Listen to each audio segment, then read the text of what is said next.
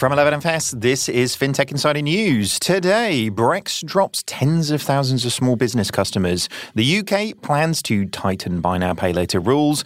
And Internet Explorer Rest in peace. All this and much, much more on today's show. But first, let's hear a quick word about some of the things that we're cooking up here at 11FS. How will Web3 unlock the future of financial services and change the way we think about money? Our first ever Web3 report takes a deep dive into the biggest conversation taking place in finance, unpacking tokens, stablecoins, ESG, DAOs, DeFi, regulation, and so much more. We also take a look at the opportunities it presents for your business. For crypto natives and newbies, head to 11fs.com forward slash Web3 report to download it today and get Web3 ready. So, we're going to go out on a limb here and assume that you're enjoying this podcast. We're also going to assume that, like us, you're a fintech nerd and that our podcasts, live events, video series, and documentaries keep you tapped into everything that's happening across fintech and connected to the fintech community. So, if you're interested in creating content that informs and entertains, then you should definitely chat to our media team and get in touch on sponsors at 11fs.com.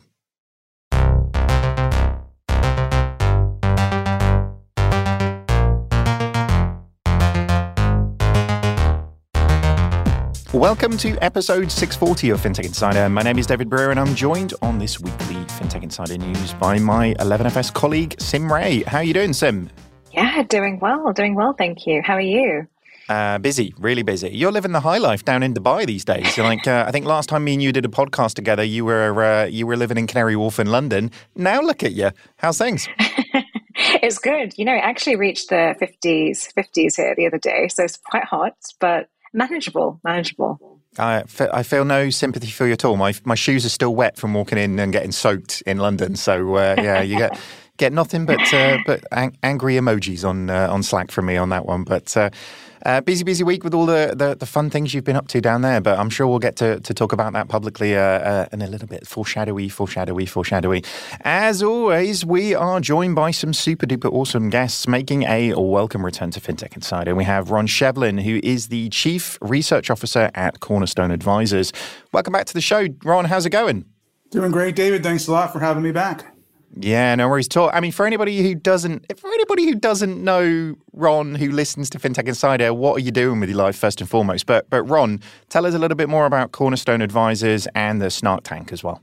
Yeah, so there's two things that I'm doing these days, David. Um, for the Cornerstone, uh, do a lot of commission research on fintech and banking trends, uh, and you know that well coming out of the analyst world. That's what I came out of as well. Uh, and on the other side, writing a lot on a weekly basis to the FinTech Snark Tank, my blog on Forbes. It's very, very good for anybody who wants to check that out. Ron, where's the um, where's the best place to head to to to check out the Forbes stuff? Uh, the fintech section uh, in the money section on Forbes site, www.forbes.com. Very, very good. When you, we'll plug that again later on in terms of uh, you definitely need to check it out. There's some great stuff in there. Uh, and making a FinTech Insider debut today, we have Tayga Baltacıoğlu, who is the CEO over at Byte. Welcome to the show. How are you doing? Uh, it's great to be here, David. Uh, and for anybody who doesn't know uh, about your company, tell us a little bit more. Yeah, like Debite is the only super powered corporate card with built in installments tailored to early stage and high growth startups in the UK. And our corporate card has up to 20x higher credit limits than the traditional banks. You can do installments on card purchases as well as invoice payments up to 12 months. Very, very cool. Uh, very relevant to some of the things we're going to be coming to a little bit later on as well. So I will uh, be thrown to you very frequently. and by last but no means least, we have another debut on FinTech Insider News. Douglas Soltys, who is the editor and chief over at BetaKit. Welcome to the show, Douglas. How are you doing? Uh, I told you before we started recording, I won't lie to your listeners. I am hungover. I am barely surviving collision. I'm doing my best for you today. Well, keep it together for an hour or so, and then we'll be fine. But uh, do you know what the the great thing is? Is um, our editors are phenomenal. They've made me sound smart for at least 400 episodes, so uh, they'll they'll get you through this. They'll be fine. I have complete faith. um, for anybody who doesn't know, tell us a little bit more about BetaKit. Yeah, I would say that uh, BetaKit is pretty much Canada's TechCrunch. We cover uh, Canadian startups and tech innovation, Canadian tech and tech from a Canadian perspective, and uh, we're deeply, deeply embedded in Canadian fintech, which I think is why I'm here today. Um, but uh, always happy to meet other people interested in fintech uh, around the world. And, and, actually, the the Canadian market is really kicking off in a big way, isn't it? In terms of all of the different things that are happening in the space. I know we're foreshadowing some of the things that we'll talk about a little bit later on, but uh, but it was it was quiet for a while, and then it's got it's got really hot. So uh, we'll we'll definitely be coming to you in uh, in many of the the guises as we as we go on, and I imagine many times in the future as well. So, all right, we better get on with the news because there are there is a lot of it to get through in the the next hour or so. So uh, if we jump to the first story, which is one that was covered over I mean, lots of different places, but we, we picked it up over on CNBC. Brex drops tens of thousands of small business customers as Silicon Valley adjusts to the new reality. Brex, the Silicon Valley lender to startups, is dropping tens of thousands of small business customers to focus on bigger venture-backed clients. Brex sent a email to tens of thousands of SMBs uh, last Thursday alerting them to their accounts being closed in two months due to as they said, a change in how we determine account eligibility. The company said customers will need to proactively close their accounts, withdraw any funds, and provide updated bank instructions to vendors and any other payment receipts before the 15th of August.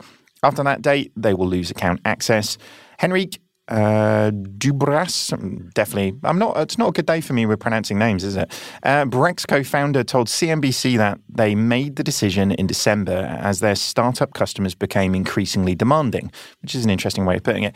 Brex told Axios this is an incredibly difficult decision for the team and the founders, but we believe small businesses deserve a partner that is entirely focused on them. What do you reckon, Sim? This sounds a little bit like it's not you, it's us, in like a kind of a weird breakup way. But what do you think? Is this um, is this Brex just getting to a point where actually they've got to prioritize the most profitable customers in that sense, and it makes good sense, or you know, is some of the the anger that we're sort of seeing a little bit on Twitter of you know leaving behind uh, really the people who've made them a successful business in the first place? Yeah, to be honest, I echo that sentiment about I'm kind of getting the vibe it's not you, it's me.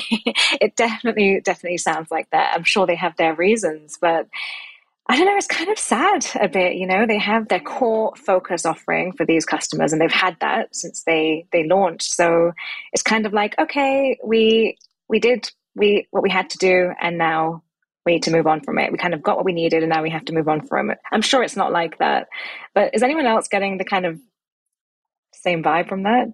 It's definitely breakup vibes. It really is definitely breakup vibes. Ron, what do you think? Is this a sort of a maturing of the market to find, you know, the profitable parts of the space? I mean, it's something that's thrown at fintech a lot. It's like, yeah, but you're not profitable. So is is this them just responding to that market? Uh, I think that's a strong part of it, David. But and I, would love to hear Tayga's uh, view because he focuses a lot on small business. But my take is that focusing on the small business market is like saying yeah, I'm going to start a business and I'm going to serve humans. It's too broad a segment. There are, you know, small business is not a segment. Uh, there's too many vertical markets within the, that that segment. Uh, not to mention, the, you know, the needs of a a one man solo shop is a whole lot different than a company with 100 people or even 50 people. So the idea that you know, you're going to serve small businesses um, and I wouldn't be surprised if Brex looked at their customer base and said, this is all over the map. We can't serve it. There are so many different needs. And it's just simply, you know, too many unprofitable customers coming to us looking for these needs. So I think, I think in a lot of sense, they may be ticking off a lot of their customer base, but I think in the end, they're probably making a pretty smart decision to focus in on where the, a profitable segment and a more more narrowly defined and properly defined segment of the market is. Yeah, I mean that's a, a, really fair point. The SMBs are, you know, those one man, one woman band businesses. It's what ninety seven or ninety eight percent of the the SMB market. You know, it's it's massive, but actually they're not particularly long eh, living in terms of those businesses or potentially profitable in that sense. But Tayga, what do you think? I mean, you're a, a business who supports SMBs, SMEs in that that broad sense. Um, do you think this is a sort of a, a, sensible step in terms of what they're doing, or or do you think this sort of uh, misses a beat?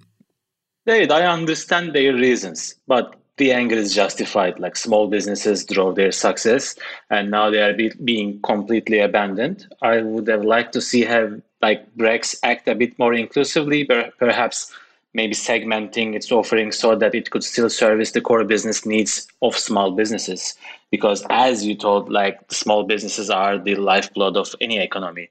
Yet they are they are the ones most neglected by B2B financial service providers.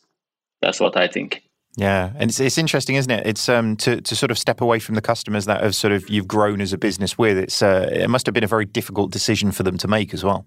Exactly, but like the it's, it's like neglected by B two B financial service providers mainly because providers don't understand the SME risk profile, or operational costs are too high.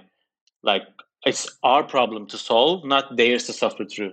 That's what I believe, and that's what we are trying to do at Debite as well. Yeah, I mean that's interesting, isn't it? Because usually that uh, that point that you make there about you know large operational cost, you know that's a uh, you know that's a big company problem, isn't it? Not a not a startup problem. You know, so actually, you know, I can always understand why you know big bank X can't serve that space because of X billion dollars it takes to sort of keep the lights on from an IT perspective. But at the point where startups are moving away, well, I say startup, Brex is definitely in that scale up territory. But you know, scale up start to move away from the lower end of that market as well. Then that's a an interesting place to be. I mean, Douglas, what do you what do you think? Is this a, a sort of a sign of things to come in terms of uh, you know the, the, the sort of maturing of the market and what what we're doing, or uh, do you think this is? I mean, even potentially a in the downturn that is inevitable when it comes to the the the economic environment that we're in? Is this just people getting ahead of the storm? Well, putting aside whether or not this is a sign of broader market conditions, I hope that the Brexit behavior is not a sign of things to come because I actually think this is a black mark on all of fintech. Um, imagine your imagine your incumbent bank treating you the way that Brex is currently treating their customers. Uh, I think moving to a different market consideration is one thing, but giving kind of two months notice, sending the breakup letter, and kicking them off is another. Um, every fintech startup that we talk to in, in Canada, uh, which is a heavily gated market, uh, says that their biggest consideration is trust. It's the biggest barrier to customer acquisition because it's much easier to just go with the incumbent. They've been building trusted brands for hundreds of years. To see a scale up treat their customers this way in pursuit of revenues to back up what they've raised on, I think makes it less likely for small business, any customer base to look to a uh, fintech offering compared to an incumbent competitor. So it's it's a it's a definitely it's them, not their customer scenario, and uh, I think incredibly poorly handled um, beyond whatever market conditions. Well, it's a it's a really interesting point you make on the on the trust piece because I think that's. Um, you know, while while I'm not uh, I'm not sure I would agree that customers trust uh, financial services organizations in that sense. They definitely don't trust them to shut their accounts and disappear.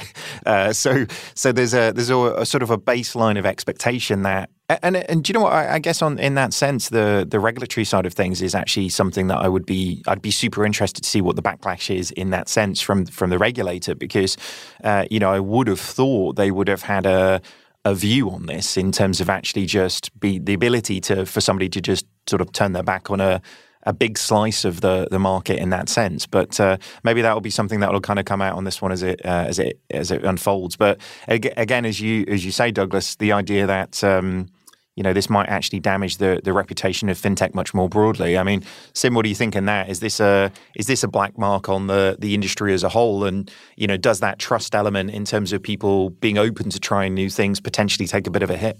I think it is, and I'm going to talk about fintech more broadly as well. So obviously, this is Brex treating its customers in such a way, but we've heard of other fintechs, you know, like Better.com firing its staff um, on the video call and in such a rude manner too. So I think it's a black mark on fintech from whatever angle you're coming in at, and it's not a good sign.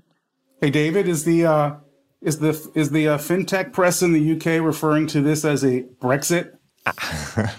no, we, we we talked about Brexit enough. We're uh, we're, we're, we're, talk, we're, talked out on that one. So uh, I think I think somebody bought the domain and everybody's moved on. But no, uh, but no, uh, that would be painful. You know, we haven't talked about COVID or, or Brexit for a couple of a couple of weeks actually. So uh, it's uh, good to bring it back up in a slightly more jovial manner, although not if you're an SME, I guess.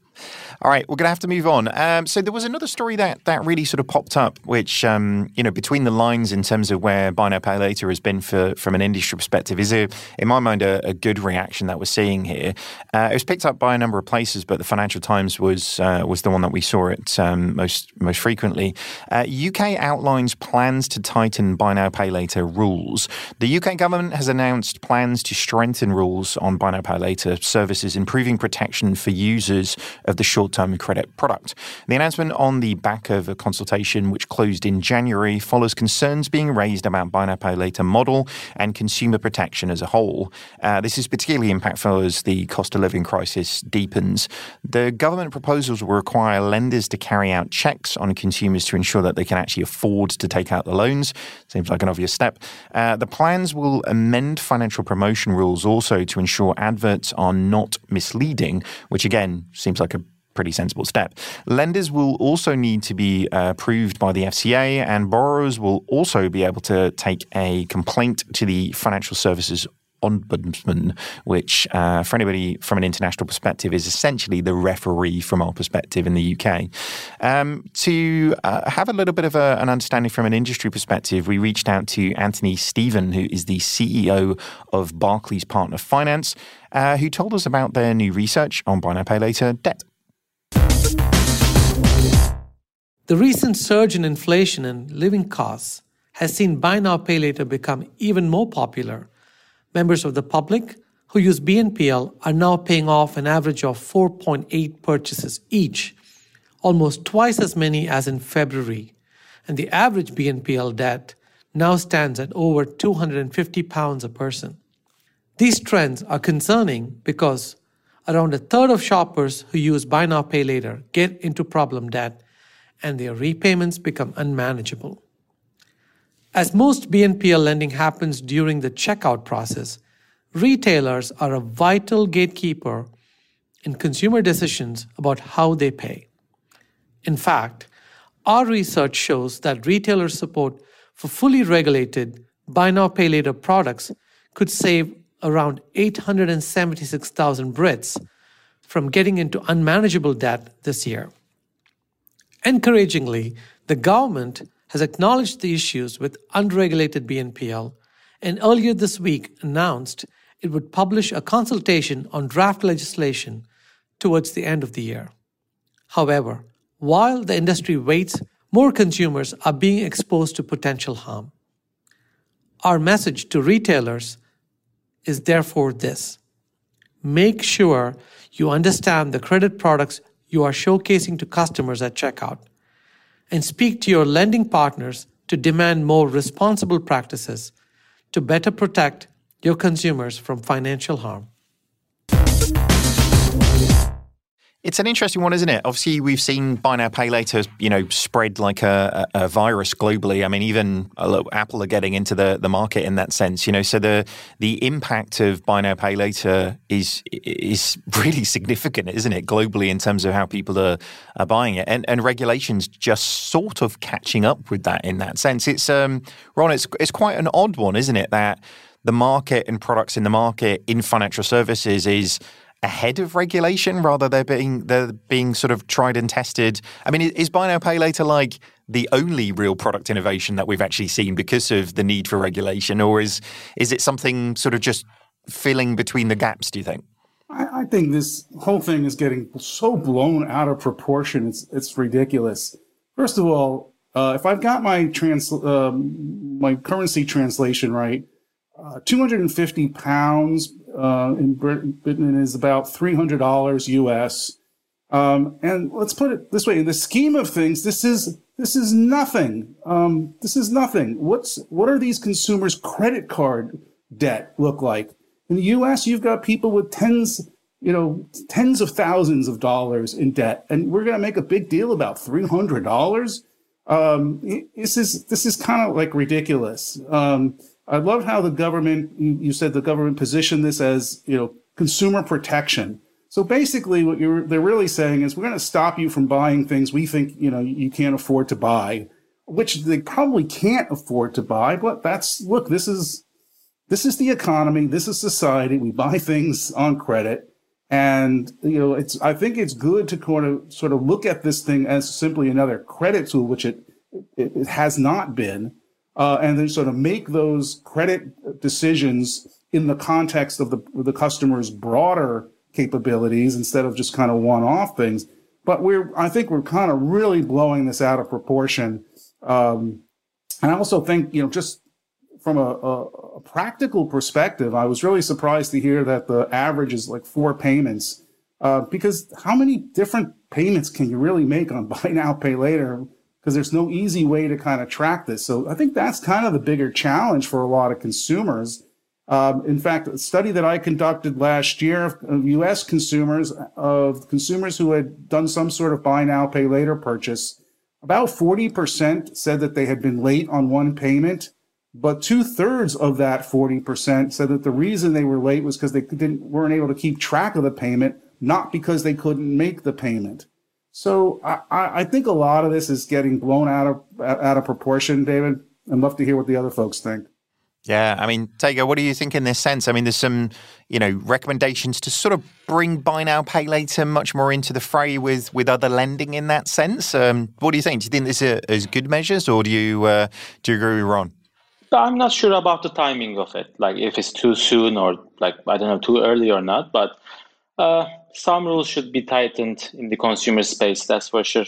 Even like BNPL, even at zero percent interest rate, is still dead and should be require all same consumer protection. And the other side is the space is already crowded and very competitive. Like tons of unicorns are right now uh, competing each other in the UK, and in my perspective, when I'm looking for the new regulations, I'm always looking for how does it affect the new entries.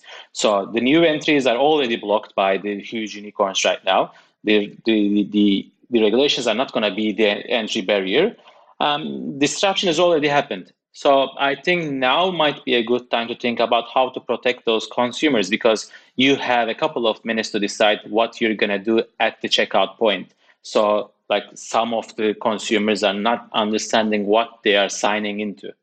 That's what I believe right now. Yeah, and, and that's I guess the worrying thing, isn't it? In this this change, you know, the the measures around affordability checks, but also they therefore need to bring in much more controls around financial promotion in in that sense. Because if people's credit history is essentially going to start getting a footprint or impacted by you know, uh, um, not really understanding what it is that they're entering into. That's not a, it's not a good place to be, is it? That'll affect much broader things than just can I buy these shoes or not, won't it? But I mean, Doug, Douglas, how how big is buy now pay later in the Canadian market? Uh, it's pretty. It's it's starting to become significant, right? So we have uh, PayBright here. They've already signed up with just under like six thousand different retailers. Uh, we have some other players in the market, although um, uh, I think New Zealand based Zip has really um, diminished its presence in this market to focus on other regions. Um, from a regulatory perspective, we're still quite early. Like I, I, like all things, we follow the UK.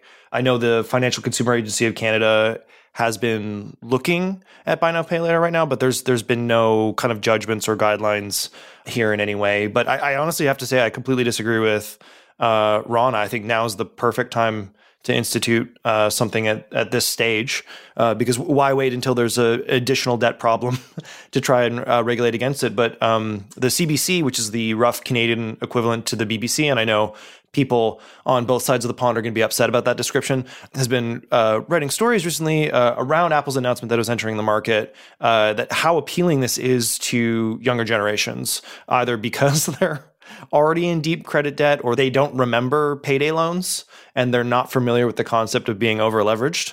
Um, imagine if buy now, pay later companies treated their customers the way that Brex is treating their customers and what kind of problem that would be. So I, I think uh, regulation around education, streamlining uh, payment processes. Like uh, I bought my MacBook Pro, the new M1 chip through PayBright just to try it out.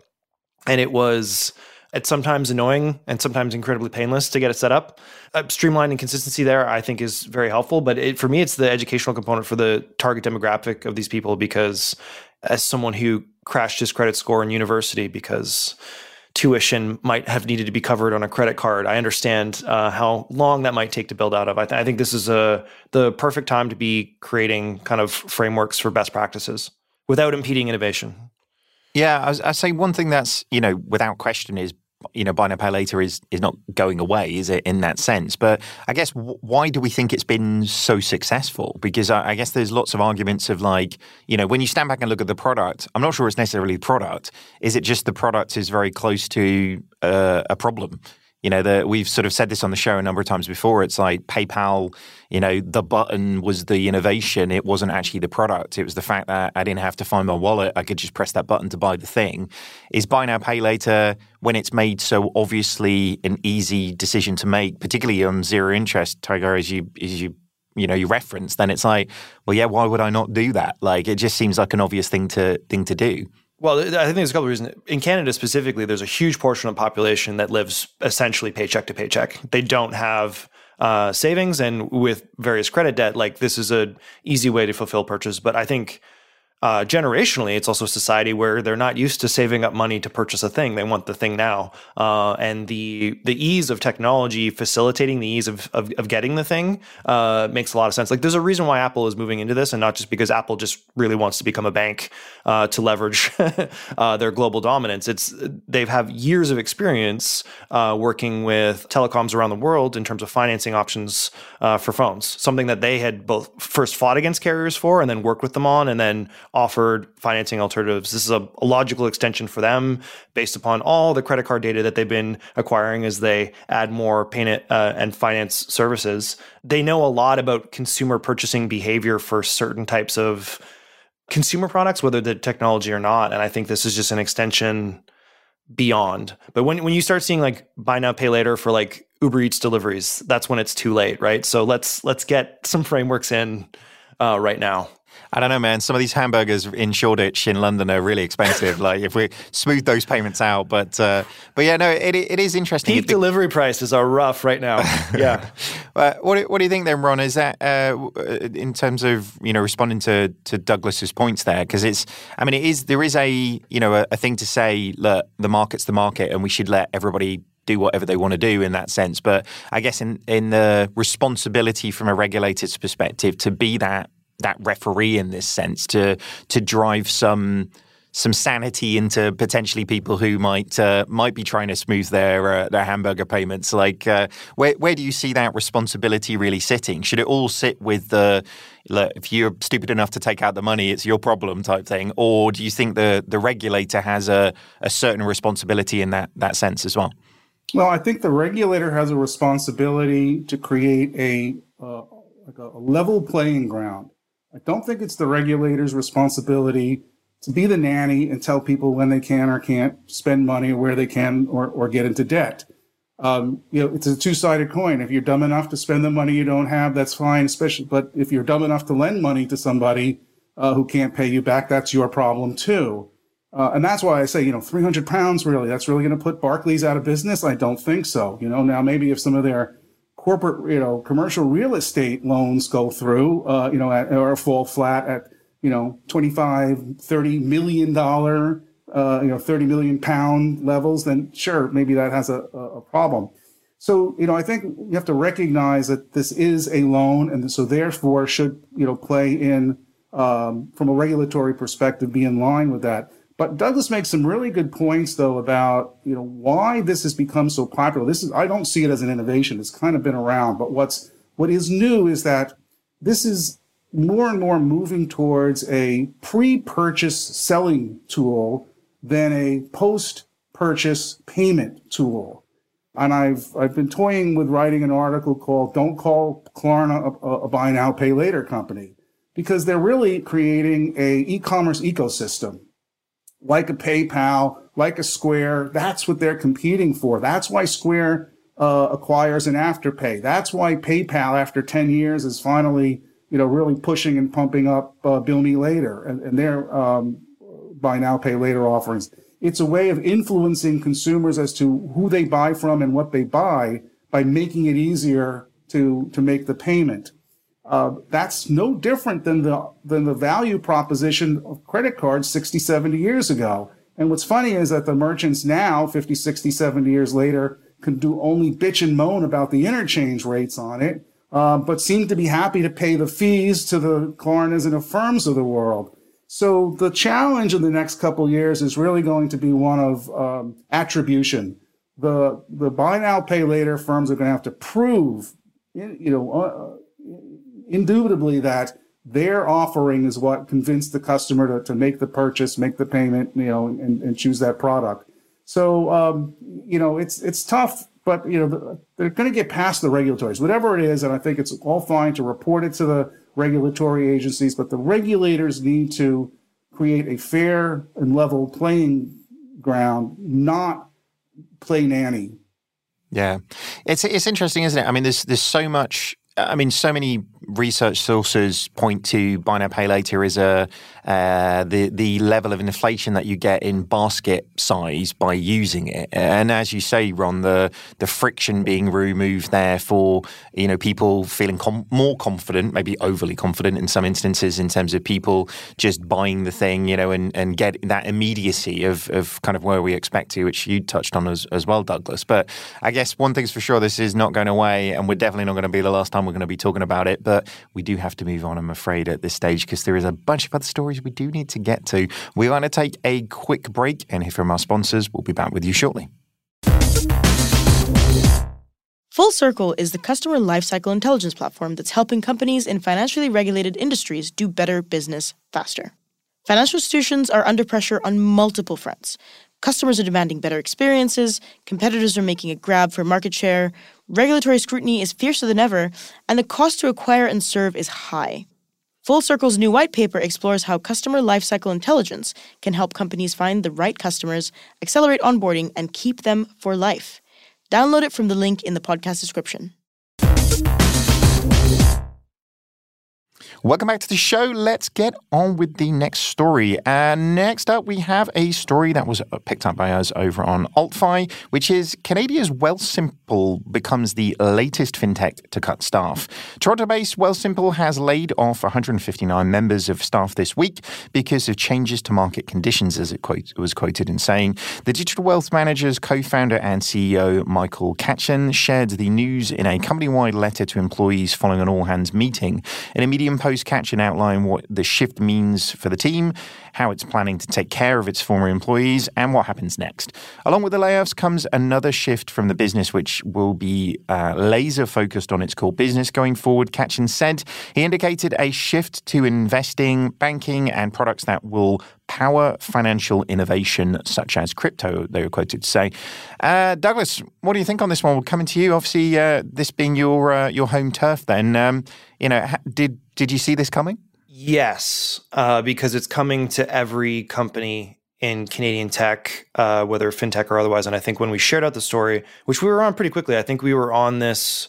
Uh, we were getting tipped off to this about 15 minutes after the news had been communicated to Wealthsimple staff that this was going to happen. This is this happening to every company, and maybe to put this in context, this is this is a big deal within Canadian fintech. Wealthsimple is seen as kind of the the gold star of what a, a, financial services disruptor could look like. Uh, it has high pedigree in terms of the financial backing through uh, Power Corp and the Desmarais family, which is like I don't want to get into some Canadian history. Very wealthy people in Canada who do, do a lot of finance stuff. Um, but in by way of comparison, everyone's hemming and hawing because Wealthsimple cut 13% of its staff. Meanwhile, I think there was like 10 different companies that didn't make it across the border from the US to collision because some of them are being investigated by the FBI right now. So um, 13% uh, cutback is relatively stayed across the sector, but there's some very specific reasons why it's happening to Wealthsimple. And I, I think because uh, the what they've what they've seen to fuel their growth in in both um, the stonks market uh, as well as crypto has just completely slowed to a crawl. So you you would expect this. Yeah, I mean it's interesting as well. I mean, Sim, the, these guys are not the only people coming out, and you know, I know we, we sort of highlight it in the the title of this story, but you know, Klarna, Coinbase, Freetrade, Robinhood. I mean, they've all been sort of cutting staff in that sense. Is this a just a sign of like a, a bit of a market shift or a readjustment given the the, uh, the the the sort of shifts in the market that we're seeing? Yeah, I think so. I think in one sense, markets are adjusting. So, you know, we saw those sky high market caps that, you know, growth businesses have kind of attained over the years. They're coming under scrutiny now, I feel. And when you couple that with things like what's going on externally in markets with inflation and um, even like the Ukraine war, for example, I think many investors are deciding that these, you know, really high market caps don't hold up. So not only is it coming under scrutiny, but we also have these external factors that have a play. So I think it's something we might expect in the short term. But then saying that, you have you know massive behemoth like Citi um, announcing plans to hire four thousand tech workers globally. So I'd be really curious to see how this ends up in a few months. Yeah, yeah, it's a, funny one, isn't it? I wonder if uh, I wonder if those players from uh, you know people leaving Klarna and Coinbase would be up for going and working at Citibank in that sense, in terms of uh, what the, the things there. Maybe very different requirements from technology workers in that sense. But uh, Tayga, what do you what do you think? Is this a sort of a just a rebalancing in the market, or do you think it's a, a broader sign of things to come? I think the biggest difference between Citibank and the, all the other high growth tech companies are like high growth tech companies are hiring for the next phase of the company, always thinking about the next six, 12 months, and it's always changing and growing. And then they realize that the company is not going to grow that fast in the next 12 months, so that they realize they need to cut some uh, people off from the from the company. But when you look Citigroup, how much are they growing year year over year? So it's a more stable thing. So the hiring 40,000 40, people for them is a pretty normal stuff. But the other guys are just like trying to adapt to the system. In my point of view, I'm coming from Turkey, working in the UK, but Turkey is always like going down and up and down and up. So we see that before. We know what's going to happen. We know what's happening. And I believe you need to act with more thinking, a bit slower to understand what's happening in the near future, and then showing it not only for the next phase of hiring. It's just a not a good sign for your customers as well because they are reading the news, they are seeing that you are laying off people and that kind of stuff. So it's affecting not only for your internal companies, just like external sources as well.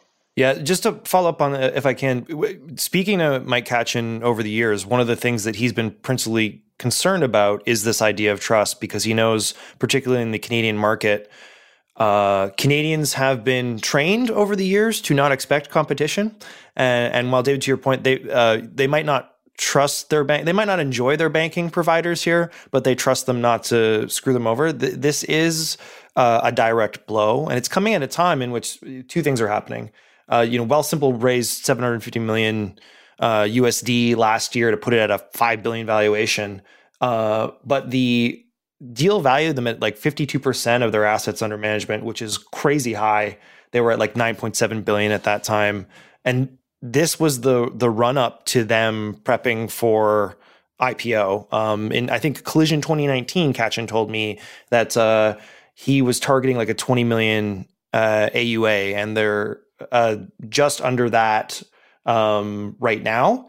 Or sorry, 20 billion AUA, and they're they're just under that right now. We've seen stories of so many uh, Shopify employees jumping ship uh, from a variety of other tech giants to go to Wealthsimple in anticipation of an IPO, and this has uh, completely put it on pause because the, what's been fueling their growth, like they've been running uh, so many crypto ads. On, you can't watch Canadian television anything without seeing a Wealthsimple crypto ad. And um, similar to the the Brex news, like the growth markets for these fintech companies are are being impacted by the downturn, and it's moving upstream. So this this puts a, a pretty large pause on the shining star of Canadian fintech's plans to achieve that escape velocity and truly compete with the incumbents here. Do, do you think it do you think it does that? Because uh, and, and again, not um, I don't know enough about it, but having seen a lot of companies who uh, sort of preen ahead of something like an IPO or preen ahead of something like a sale,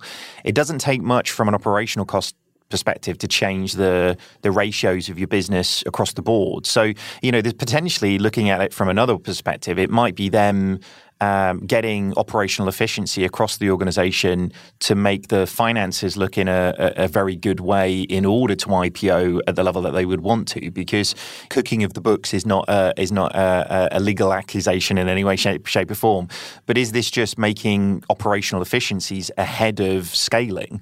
Um, the other angle on that potentially might be as well is like, look, if they do need to raise higher, then getting the the mechanisms across the entirety of the business, even the you know revenue per head which are mechanisms that uh, you know investors would look at in terms of you know the ratios they'd want to see.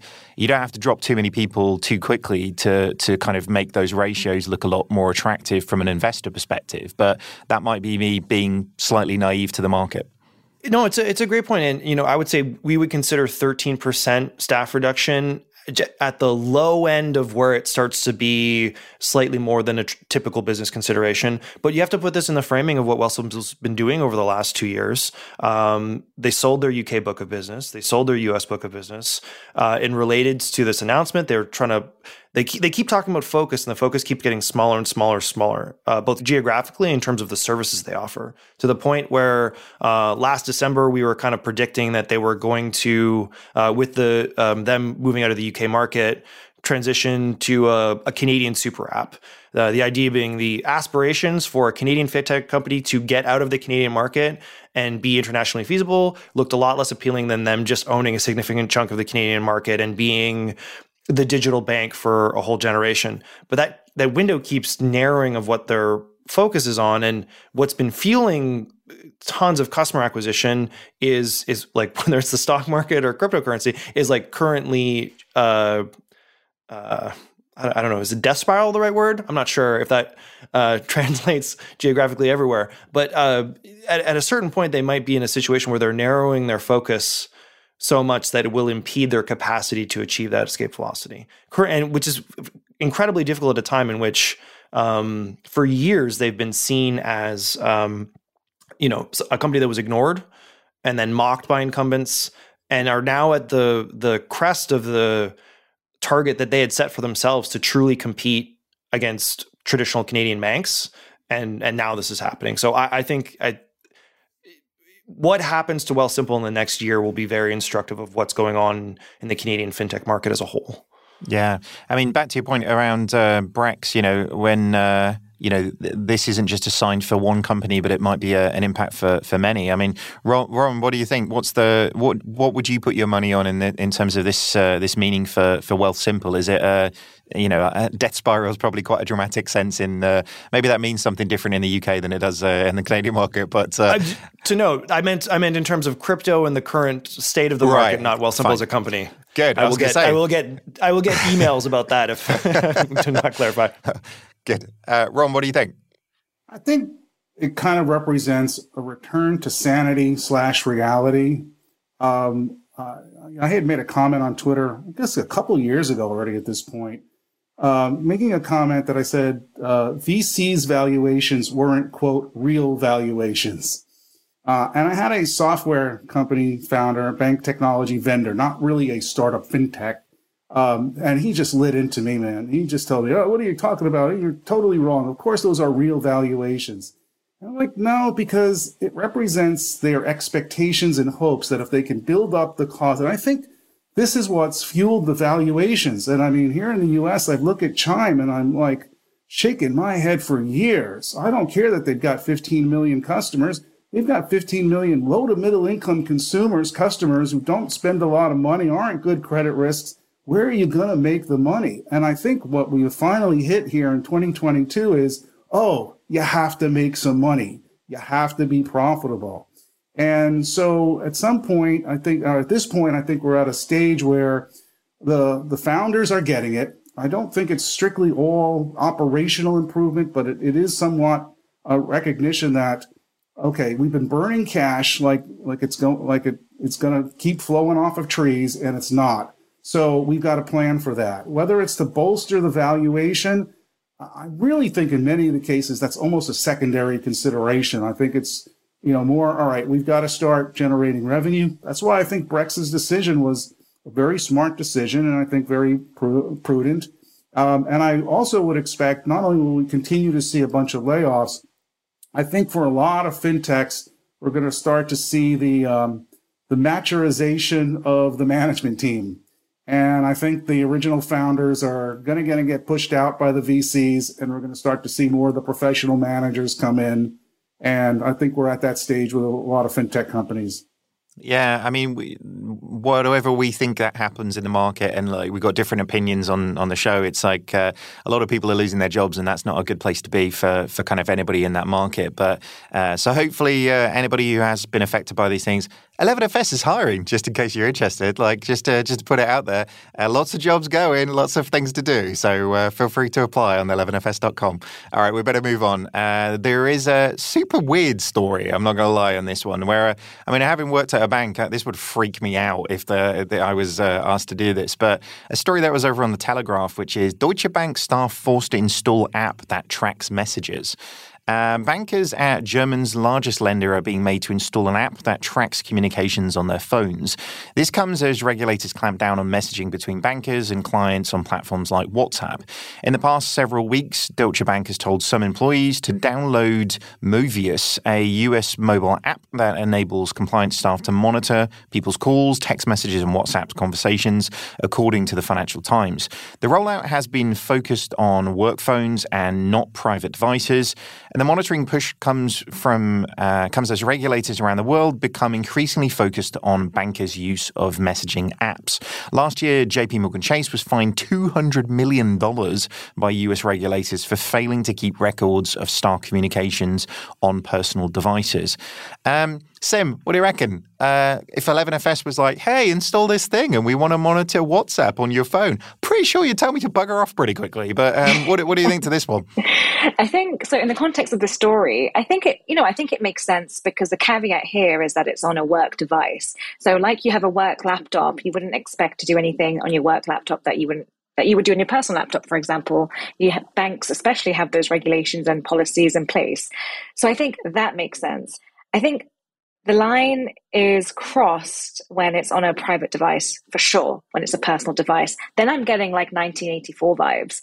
Um, you know, I don't even think, you know, companies would be interested in and what people are saying. Well, actually, they might be, depending on how bored they are. But I don't think, I think it's a work, it's a work device. It makes sense. It's like a work laptop. What does everyone else think? Yeah, I guess Ron, this this one feels like it's like actually the problem here isn't that I'm putting something on your device to monitor you. It's the problem is that the businesses haven't established a good enough way to communicate with their customers. So employees are having to use WhatsApp. Like that's not the surely that's not the default communication method you should be talking to you know high end wealth clients on. You know. Well, the other problem too here is uh, it's just it's not a realistic expectation okay, so you you put this this device this uh, app on your on your work device, and then you go to you you talk to clients on your personal device. It isn't going to stop it. And then even if you did that and they somehow forced the employees to put it on their personal devices, fine. I'll just use my iPad. Or even with every step of the way, whatever technology you introduce to do one thing, somebody's going to introduce technology to do the other. So what was this thing called? Movius or something? Yeah, Movius. Okay, so yeah, within three weeks, someone will will develop anti-Movius, an app you put on your phone that negates all the stuff that Movius does or fakes it out, and you know, it's you understand why they're trying to do it because there are regulations around it but the enforceability of this is just simply not realistic. Yeah, I, I, agree with you. I mean, it's for Deutsche Bank; they have to respond. They have to do something but uh, I think it's it's the wrong it's the solution to the wrong problem, isn't it? The the problem's further upstream in that sense in terms of what they need to do. But uh, but it is a it is a strange one, isn't it? I mean, you sort of try and talk to customers in the way that they want to be talked to in the channels that they want to be talked to. But but yeah, maybe WhatsApp's. I'm just not sure it's the the right place to be in that sense. But uh, um, well, there's a bunch of other stories we are going to have to run through super super quickly, just because um, the first few ones we went really long on. So I am going to kind of jump into the next ones. So we're going to try and jump through these as, as quickly as we can, right? Are you uh, you all set to uh, to jump through the hoops a little bit? Yeah, definitely. I'll I'll start. So, uh, Stripe is launching a new bank transfer proposition in the UK and other markets, which it says will erase the operational pain of receiving and manually reconciling transfers for businesses. Bank transfers, which have been in existence since 1871 when Western Union added money transfers to its Telegram service, are still one of the most common ways to spend money today. And the current process, says Stripe, is filled with friction, pointing to businesses losing hundreds of hours on confirming transfers, reconciliation and accounting, and refunds.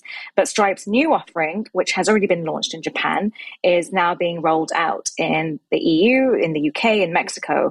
And fundamentally, what it does is it automates all reconciliation and says it creates a simplified refund process.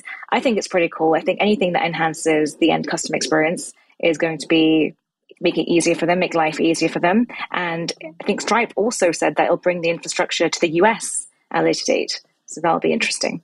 Super, super interesting. Interesting to see what happens with that. Uh, so, really interesting story next.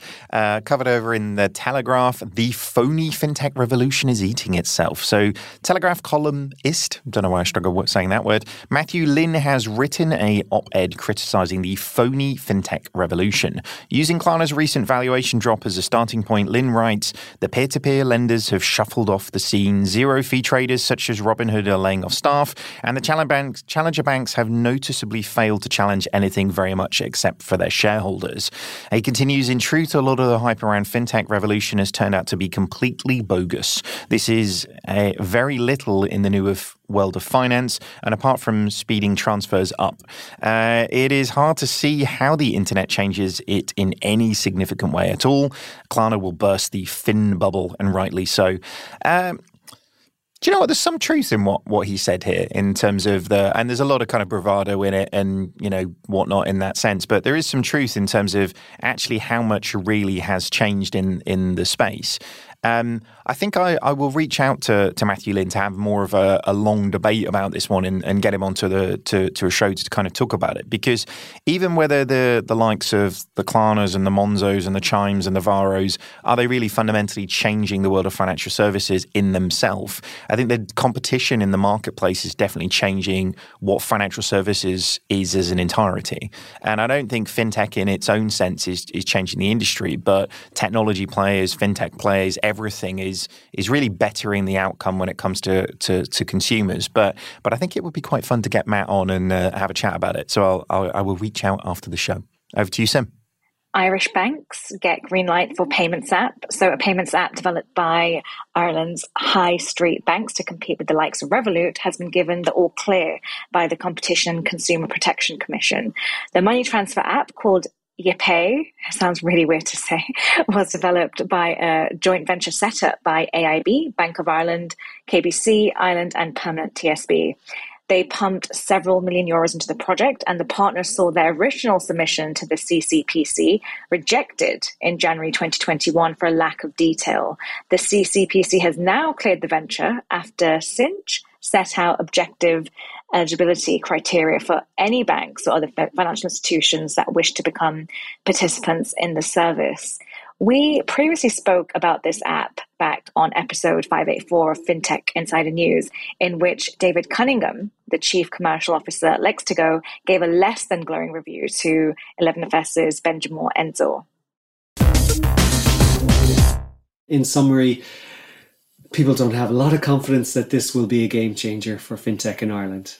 And uh, I, I was going to lead with this kind of story that when that you know i'm almost embarrassed and, and i'll finish with it instead like like i'm kind of I, I am embarrassed seeing that this is what they're trying to do at this stage in 2021 that this is the best shot they have it's kind of in dublin they have this expression where they're embarrassed for you they say uh, i'm scarlet for your ma so uh, I'm red faced for your mother, you know, because she must be embarrassed as to what you're doing.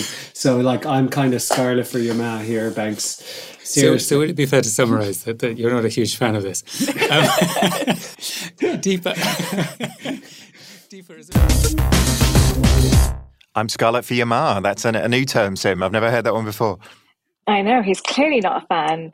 Um, yeah, it'll be interesting to see. You know, I'm not sure how much of the market they're going to change with a mobile payment service, um, but maybe the app could be really good for consumers. We'll have to wait and find out. I think. Let's wait and see. All right. Well, that uh, wraps up most of the news, but there is the uh, the last story of the show, as there always is, and this uh, one is an interesting one over on Upworthy. Internet Explorer is being hilariously serenaded after 27 long years of browsing history. Microsoft announced in 2021 that Internet Explorer would cease to exist on June 15th, 2022, and it stuck to its word. Uh, Microsoft introduced Windows users to Internet Explorer way back in 1995 as the alternative to Netscape Navigator, which it went on to replace. Microsoft's announcements read the Internet Explorer 11 desktop application will be retired and go out of support on June 15th, 2022. Uh, for certain versions of Windows 10. Many people have taken to the internet to share their feelings about this. Uh, one Twitter user wrote Internet Explorer is finally shutting down on June 15th after 27 years seems it's lagging a bit. I clicked close about 26 years ago, which uh, I think uh, quite a few people uh, potentially did. Another wrote, not Internet Explorer joining the 27 club. And finally, a South Korean software developer even had a gravestone built to mark the Internet Explorer's demising date, which is uh, pretty impressive. Le- level of expense to go in for. I'm not sure if they just Photoshop that or whether it's actually real. But uh, do you know what? I once spent about three months of my life trying to get internet banking at Lloyds Banking Group working in Internet Explorer 6. It was the bane of my absolute life in terms of uh, making those things happen. But anybody actually use it Internet Explorer right now? Anybody really worried about this one leaving? Is it is it sort of a can we really get nostalgic about old tech? Should we be doing that, or is progress actually a good thing in that sense? I thought Microsoft killed Internet Explorer back in 2003. I, I must be really behind the times. I didn't realize it's been around for the past 19 years. Yeah, the, the iterations have not, not caught on over there in the uh, the Shevlin household, clearly, in terms of Internet Explorer. But D- Douglas, are you, you going to miss it?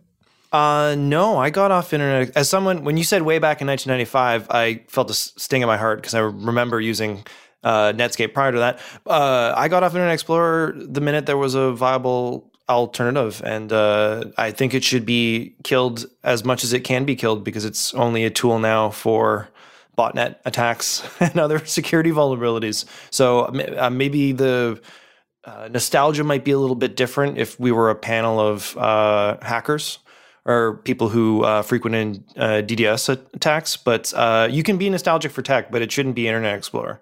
So, what, what's everybody's browser of choice? Because I, I get hella grief in the 11FS office for using Safari. Like, everybody's like, you can't do anything. Like, I'm an old man just because I use Safari. But, Sim, what's your, uh, what's your browser of choice?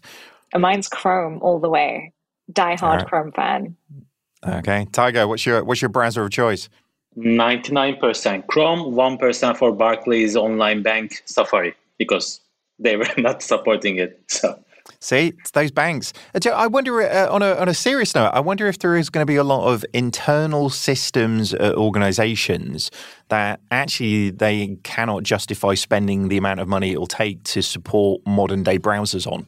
Like, there's probably going to be. Can you remember, like when we um, there was things being turned off in uh, uh, various different versions of, of Windows where ATMs suddenly wouldn't be functioning in certain ways because they were being supported in that way. I wonder if there's going to be like a bunch of intranets websites that just cease to exist in this sense, which is probably not a bad thing given where we are in 2022.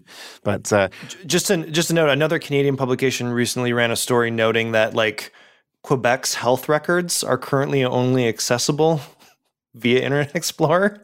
So there are some secondary owner effects um, to this, but I, I don't think that's Internet Explorer's fault. It's like it's like Y2K all over again, but we're doing it to ourselves, aren't we? But uh, uh, right on that note, we better leave you. If you are missing Internet Explorer, we do condolences to everybody in your household for probably more than reasons than uh, than just that at that stage. But uh, this wraps up this week's news show. Thank you so much for today's guest for joining us. Where can people learn a little bit more about you? Sim, starting with you. You can find me on LinkedIn, um, Sim Rai, and at sim.rai at 11fs.com. Very good. Ron, where can people learn more? LinkedIn, Ron Shevlin, or the uh, FinTech Snark Tank on Forbes. Very good. Tayga. Same. If you can pronounce my surname, you can find me on LinkedIn or you can check from Twitter as well. It's in the show notes. Feel free, everybody, to uh, to to get in touch and uh, tell me I did a bad job on that one. Uh, Douglas, where can people find more from you? Uh, you can find my team's work, our fintech coverage, on betakit.com, and you can find me being more or less the same uh, at Tron on Twitter. Very good, and good luck with the uh, the hangover. Hope it progresses well. Uh, as for me, you can find me over on LinkedIn predominantly these days. Thank you so much for listening in. If you want to join in with the conversation, you can find us pretty much on social media and every channel that you can think of, or email us on podcasts at 11fs.com. Thank you very much for listening, everybody. Goodbye.